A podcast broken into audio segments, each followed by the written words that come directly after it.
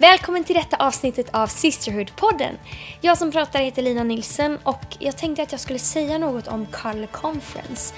Color är för mig personligen årets höjdpunkt och det har betytt otroligt mycket för mig genom åren och jag tror inte att Sisterhood-podden hade funnits om det inte vore för Color. Så häng jättegärna med mig till London på Color Conference den 19 till 21 april. Du kan antingen mejla till oss på sisterhood.hillsong.se så kan vi hjälpa dig eller gå in på hillsong.se och scrolla ner och klicka på Color Conference så finns allt du behöver veta där. Idag har jag träffat Mary Kiberige. Hon är en cool, skön tjej som jobbar på Migrationsverket men som också har startat ett ledarskapsnätverk som heter Empower Group.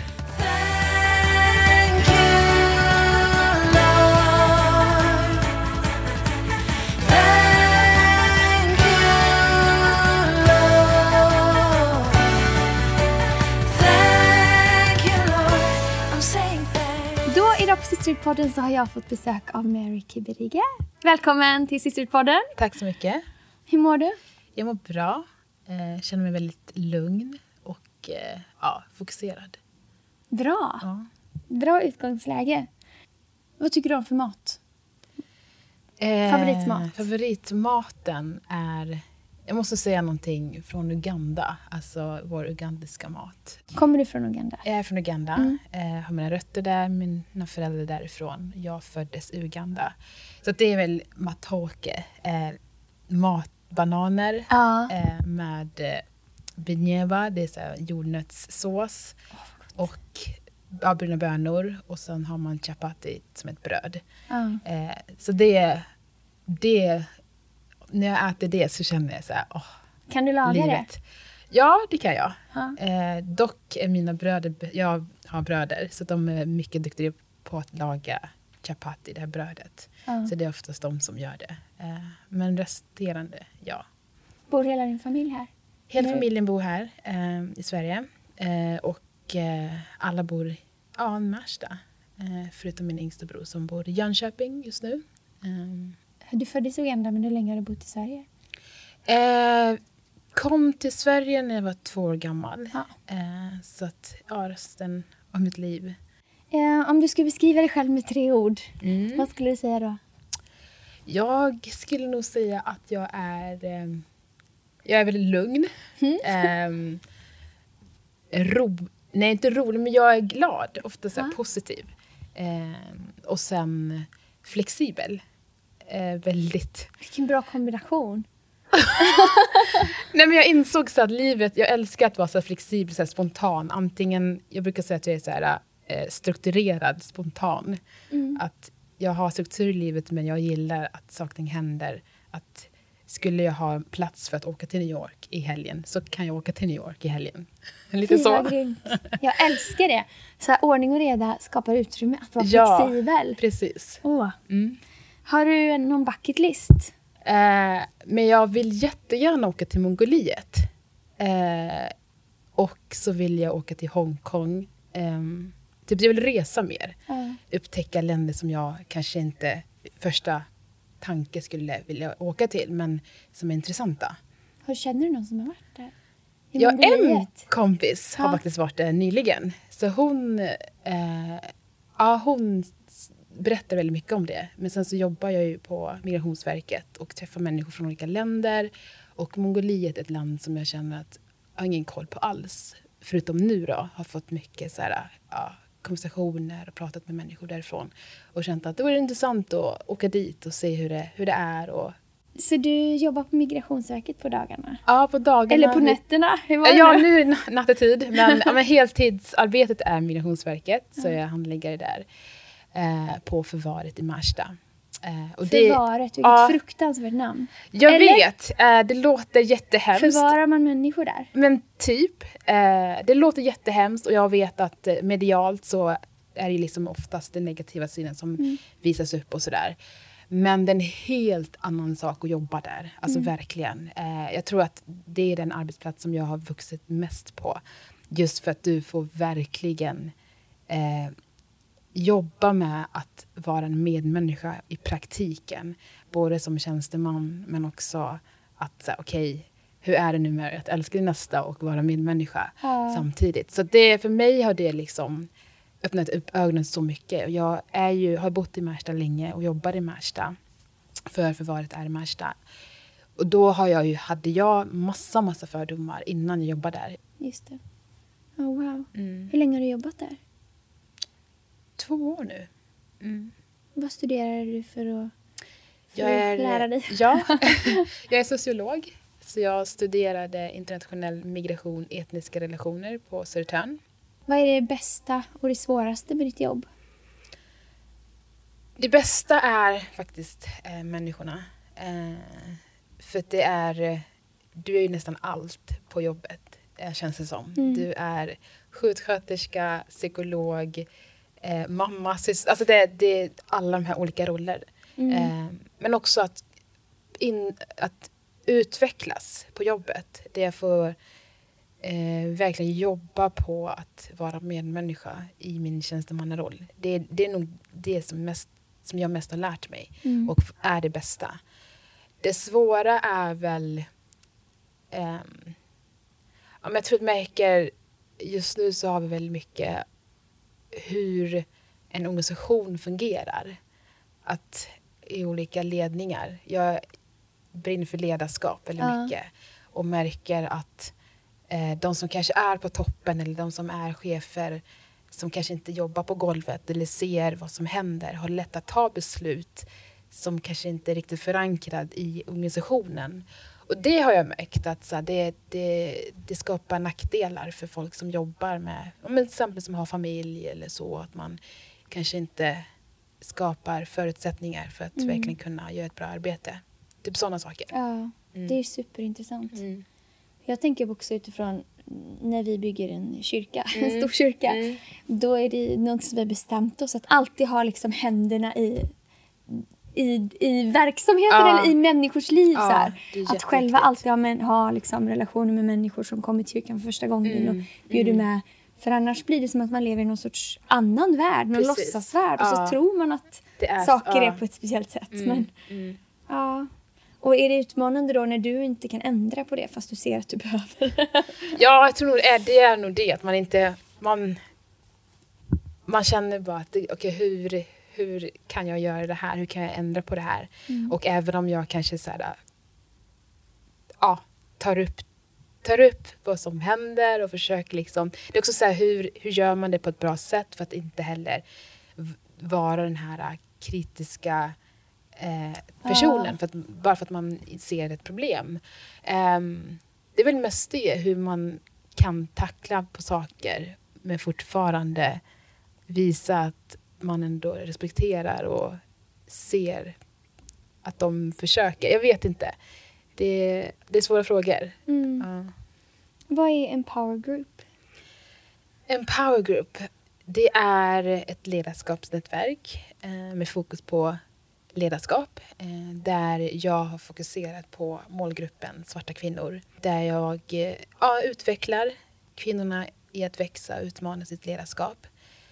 Eh, power Group har också en vision. Det är väl där grunden är att få se allt fler svarta kvinnor i ledarpositioner och ledarroller, alltså chefer.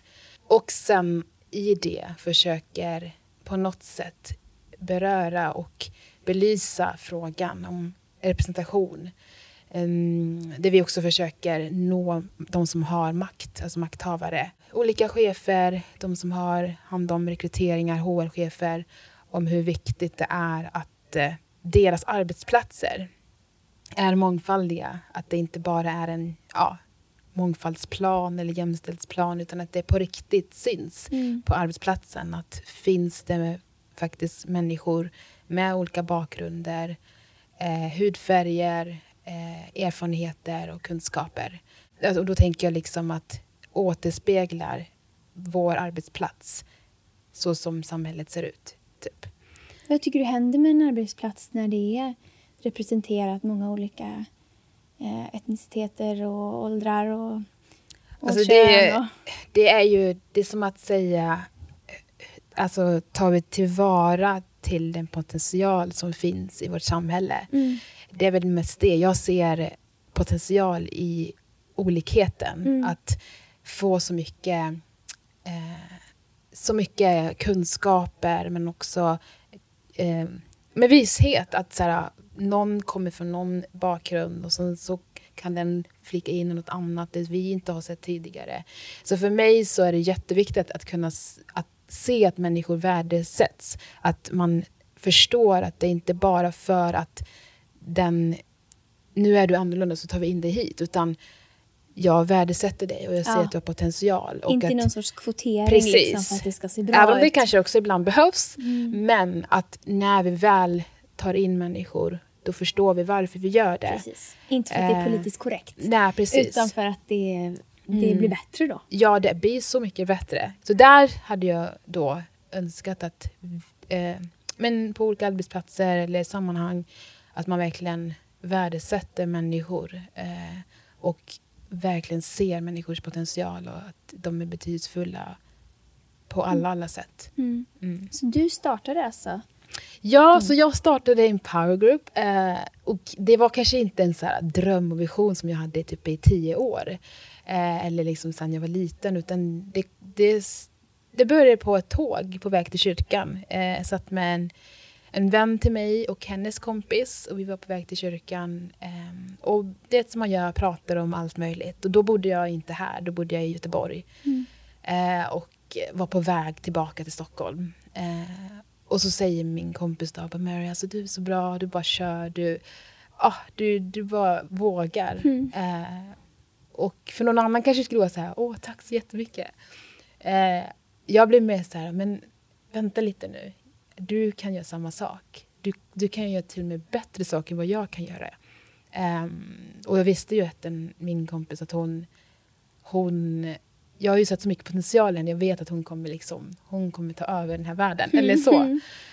Så då, då bara slog det mig att det måste finnas fler kvinnor som tänker precis som hon. Ja. Och som jag har tänkt tidigare. Att ja, men jag kommer inte kunna, det går inte. Och där man begränsar sig själv. Men också få möjligheten där någon annan ser och investerar i dig. Och då sa jag till henne, men hallå, vi borde starta någonting där vi kan ja, men empower, stärka andra svarta kvinnor som ser ut som oss. Att våga drömma, eh, ta tag i sina visioner men också ta sitt nästa steg. Att inse att de är ledare. Och hon bara, ja, ja, absolut. Jag tror inte hon tänkte att, att Mary kommer göra det här på riktigt. Och då tänkte Ja, jag så här, ja, men det låter som en jättebra plan. Eh, åker, åker tillbaka till Göteborg, ber över det och sen så släpper jag det. Eh, och sen kom jag tillbaka till Stockholm och då insåg jag sen att okej, men jag måste köra. Nu kör vi. Så då började jag först kolla kommunen och kolla lite människor. Men ingen var pepp eller ingen, ingen tyckte det var en bra idé. Nej. Och då var man lite så här, lite modfäll, alltså så här en sekund och så tänkte jag okej, det kanske inte var så, så bra. Men, men så fick jag den tanken igen och eh, då tänkte jag så här, men, men jag måste ändå testa det här.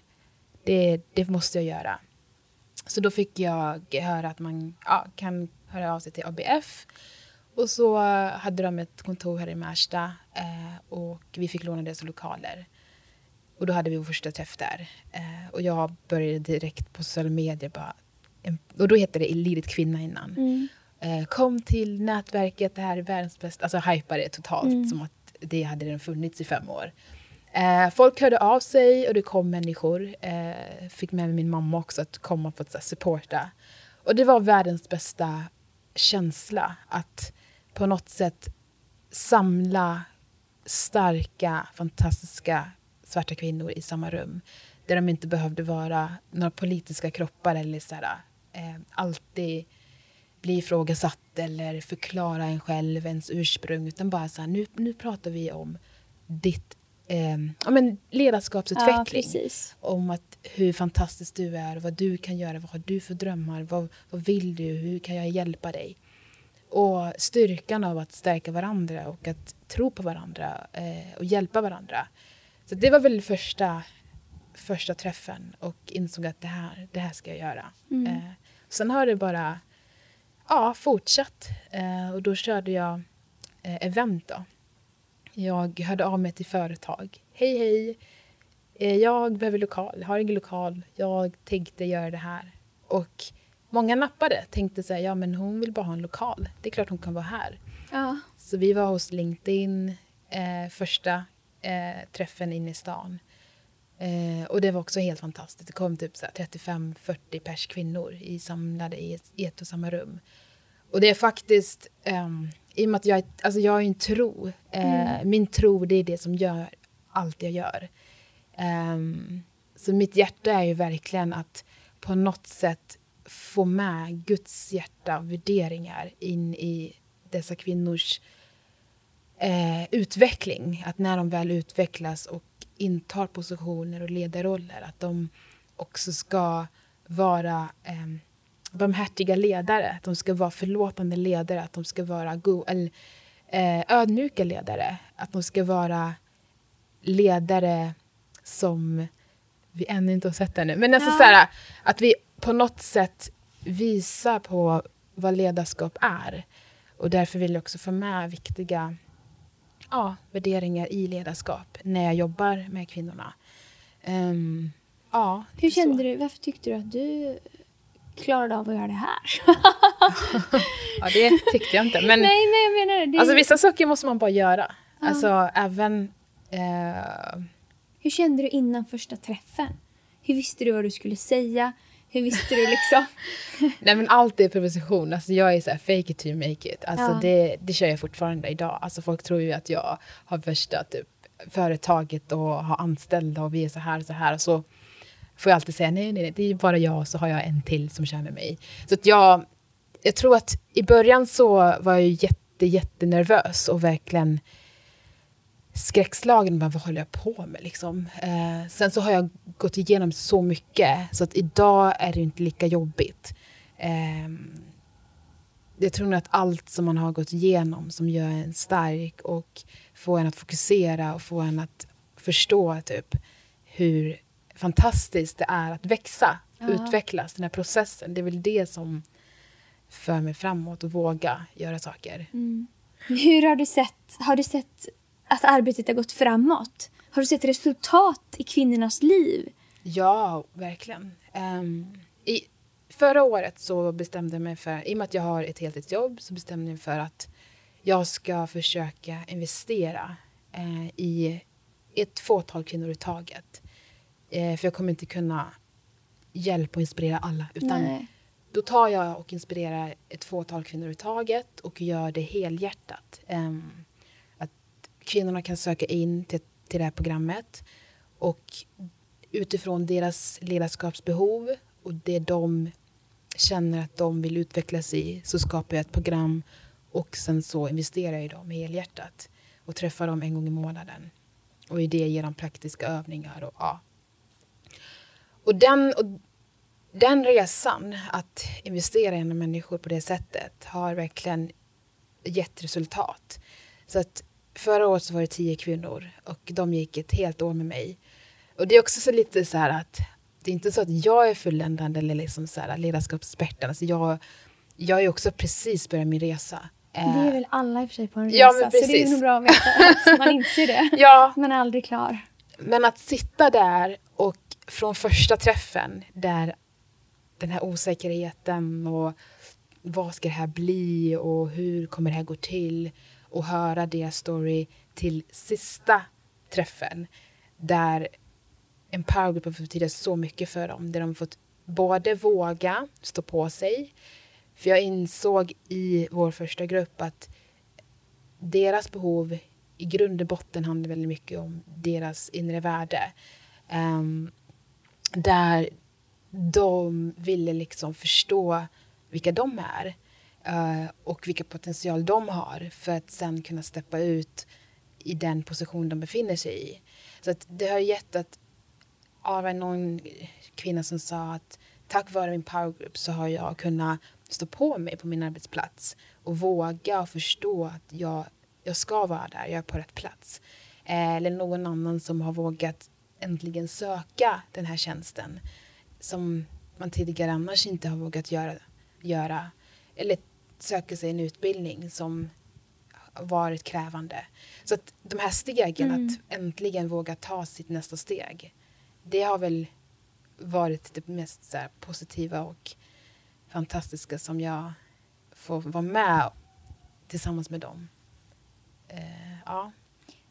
Har du själv upplevt eller märkt att du har blivit att människor har haft fördomar om dig eller att man behandlat dig rasistiskt? Ja, alltså rasism är ju det är ju att så här, diskriminera eller exkludera människor på grund av då ja, men hudfärg, etnicitet och eh, ens bakgrund.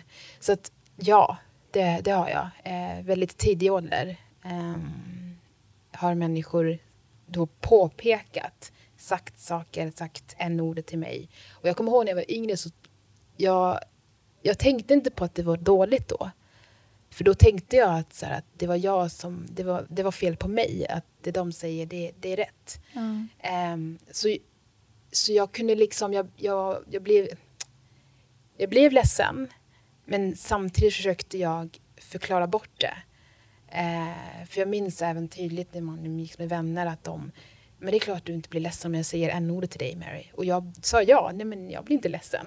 Mm. Men det är för att jag inte förstod och jag, jag var så ledsen att det inte, jag försökte skapa någonting som att, ja, det är okej. Eh, Ja. men sen, sen ja, har man ju inte bara att folk har sagt saker, men hur folk har behandlat mig eh, och så. Eh, och det har jag inte liksom... Det är idag som jag förstår att det var av rasistiska skäl och det var... Det. Alltså så här, jag blev behandlad på det sättet.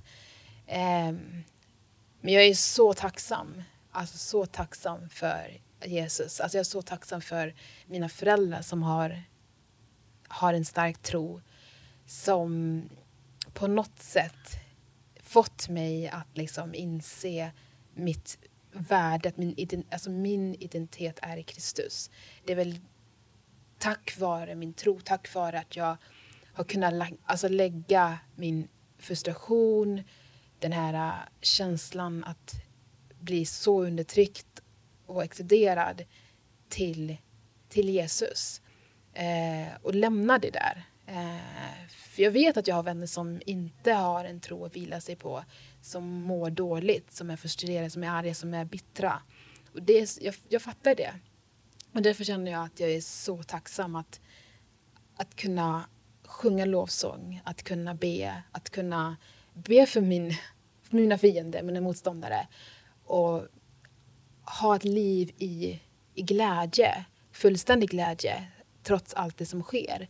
Men det gör också att jag då vill kämpa ännu mer för ja, men, rättvisa, kämpa ännu mer för att, för att folk ska bli representerade. Det blir ännu mer viktigt då för mig att jag kan inte bara vara tyst. Jag kan inte bara tänka att, att ah, ja, men jag hade så här, men nu mår jag bra. Utan då gör jag det för någon annan. Eh, då gör jag det för en annan ung eh, svart tjej som aldrig har sett någon förebild tidigare. Eh, och det, det gör att jag vill fortsätta eh, och hoppas på att vi ska skapa en mer inkluderande och mångfaldig eh, samhälle där alla får plats och alla eh, ja, men blir, behandlade på samma sätt helt enkelt. Mm. Mm.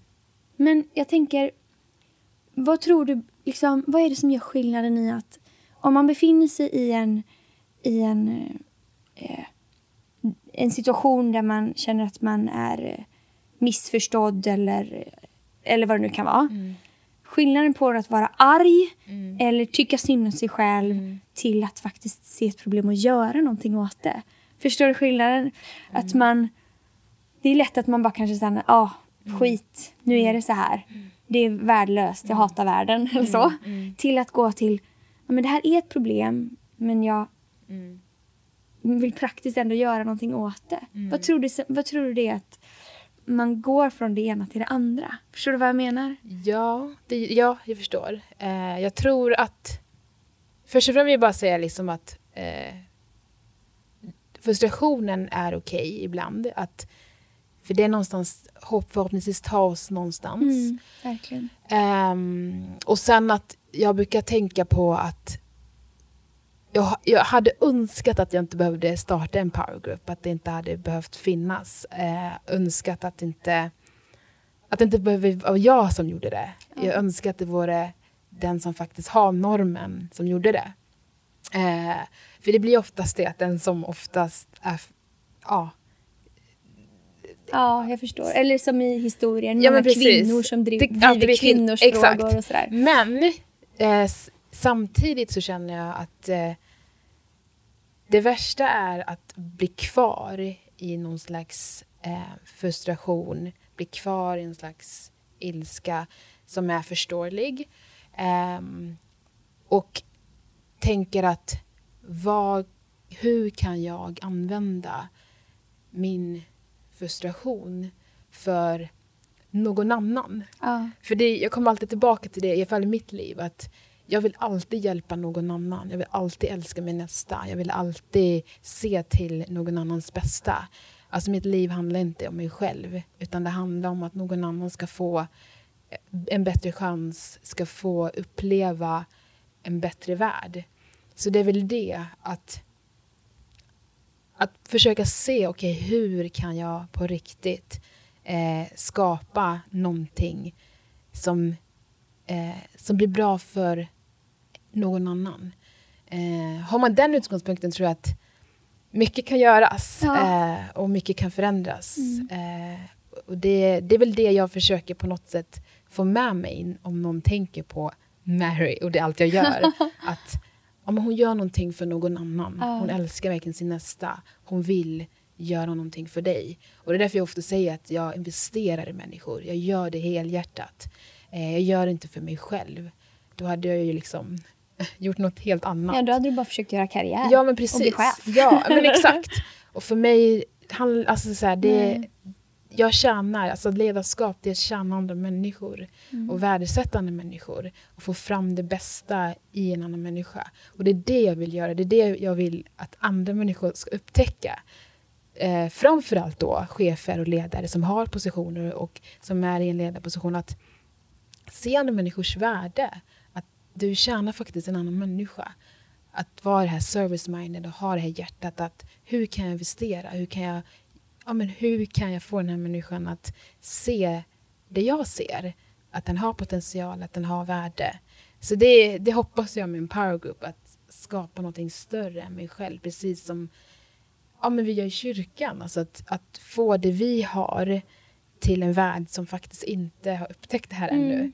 Det är väl lite det att gå ut missionera på i en annan fält. Mm. Så det är mitt sätt att missionera på.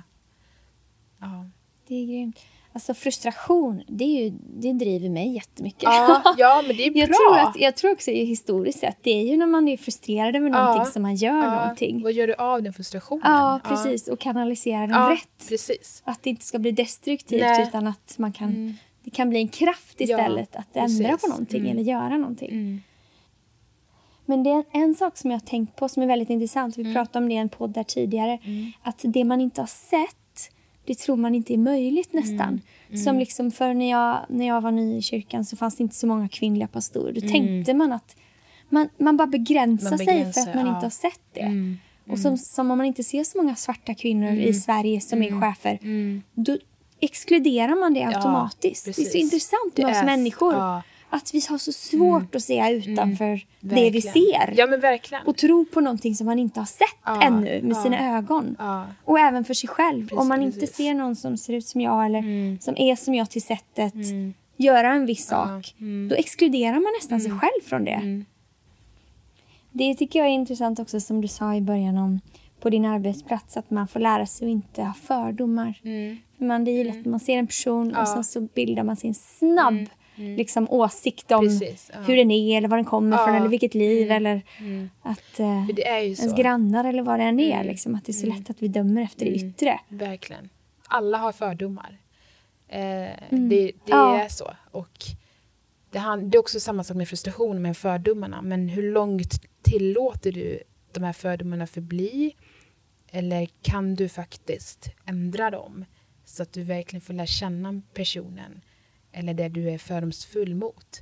Ehm, så det är väl mycket, alltså, för vi jobbar också ganska mycket och när en person väl har kommit in har fått en position eller är på den här arbetsplatsen, vad, vad händer sen?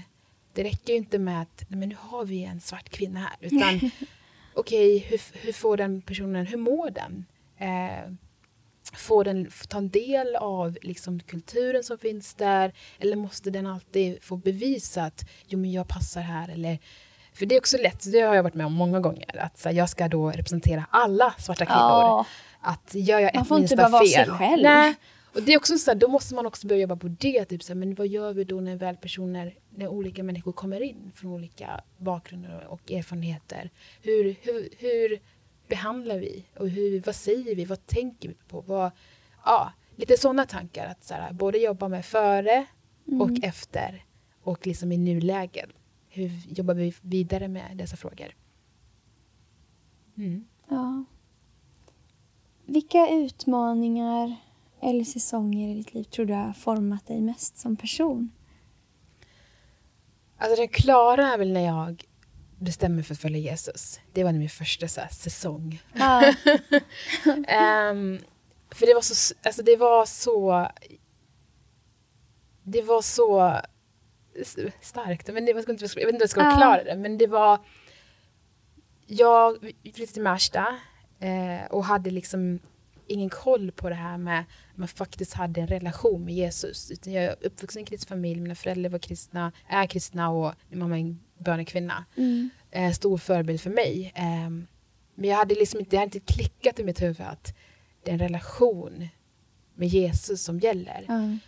Och sen kom jag till en kyrka och eh, jag kommer ihåg när jag var på ett ungdomsmöte, massa ungdomar på en fredag. Alltså jag blev så i chock, jag bara, vad gör ungdomar på fredagar? Spenderar sin tid i kyrkan, alltså hur sjukt är inte det? Alltså jag var så här, va? Vem gör ens det liksom? Fördomar. Det var, det var verkligen så. Och, men allt var verkligen att min, jag har, en- jag har, en, jag har fem, eh, fem bröder eh, och min äldste bror det var han som så här, först gick till kyrkan och blev totalt förändrad. Alltså, jag, alltså totalt förändrad. Och jag såg den förändringen i honom och tänkte, men om, om Jesus gör det där, då måste det vara någonting i det här. Så då följde jag följde honom till kyrkan och sen så, eh, ja, så träffade jag människor som verkligen så här, tog hand om mig. Mm. Och det var två romska kvinnor som tog hand om mig. Som jag än idag har, alltså, kan, verkligen tackar. För de lärde mig, de investerade i mig då. Ja. Eh, de lärde mig läsa Bibeln, att "Men du måste läsa Bibeln. Alltså det, är, det är där du lär känna Jesus. Och de, de sa saker på så naturligt sätt. Det var som att säga, men det, ja men det är klart, okej, ja.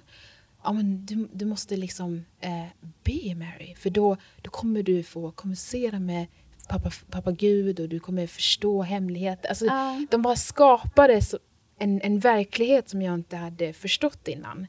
Och det gjorde att jag växte i min relation. Att jag, bör, jag bad jättemycket, jag gör det fortfarande, men det var väl det här första kärleken. Ja.